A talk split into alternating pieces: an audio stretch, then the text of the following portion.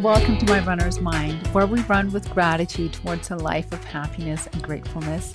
I'm your host, Stine Turgeon, and I believe that as runners, we're uniquely positioned to choose gratitude over negativity.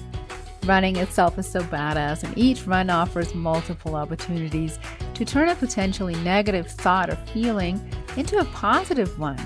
Tune in as I'll share behind the scenes of what goes into my 12 week program, My Runner's Mind, which is mindset and spiritual coaching for women runners who know that they're ready to shift away from the shoulds and oughts in their running routine and replace them with want and desire to live a happier and more balanced life.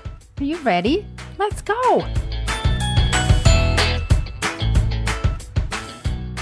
Hi, friends, runners. Maybe you're dreaming about becoming a runner. Maybe you ask yourself if you're really a runner. Either way, welcome to episode 55. Running makes us happy, but happiness makes us better runners. I love this saying so much, and it serves as my inspiration to practice daily mindfulness and not rely on running alone to make me feel good.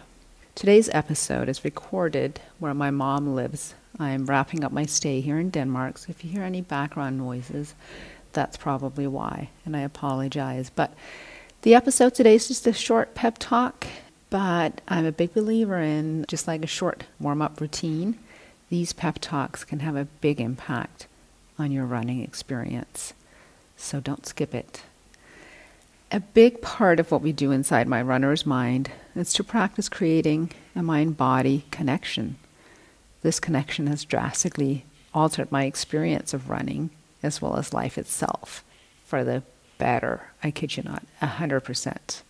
On past episodes, I've talked about how our thoughts create our feelings, which cause the actions that we take, or said differently, how we behave. But did you know that our thoughts and feelings can positively or negatively affect our biological functions, like blood pressure, stress levels, so on? So, said differently, our minds can affect how healthy our bodies are. This is so powerful. And inside my runner's mind, we use we use breath work, we use thought work to practice this mind body connection regularly, daily, I would say.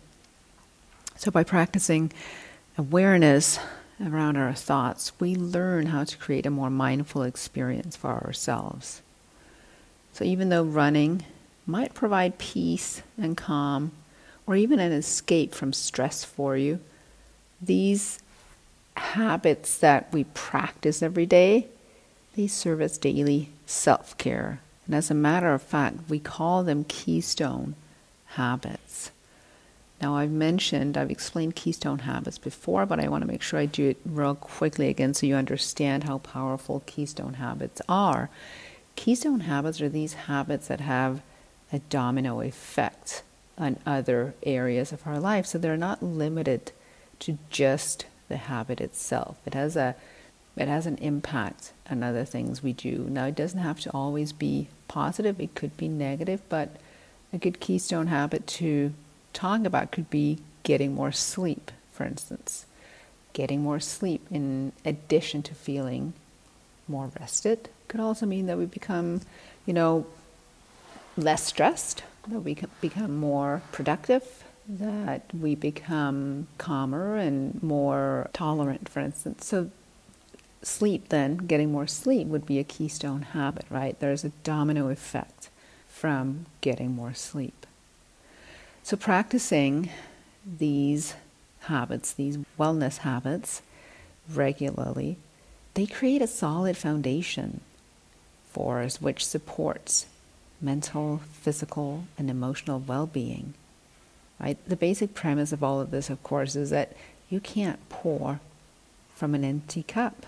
You just you can't take care of others if you don't first take care of yourself. And this is something that we so often forget. We just think, yeah, I'll get to that, I'll get to that. And we just kind of push it ahead of ourselves, right?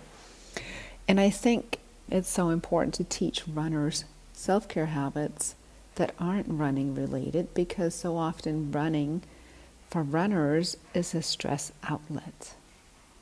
And so when we add self care activities to our daily routine, our experience of running actually improves, right? We're not chasing something in the same sense through our running. And that's why I love the quote so much about running makes us happy, but happiness makes us better runners for that reason. So, cultivating a self care habit is a lot like I want you to think about training for an endurance race, like a half marathon, for instance. It takes consistent effort, but it's so worth it. These habits just help you see and feel things differently.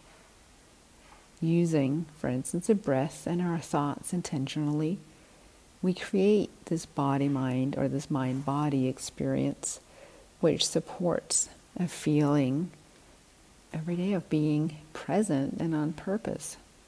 So, as I said, it's similar to following a training plan or deciding on a run each morning. Breathwork teaches us to be present with our mind and body.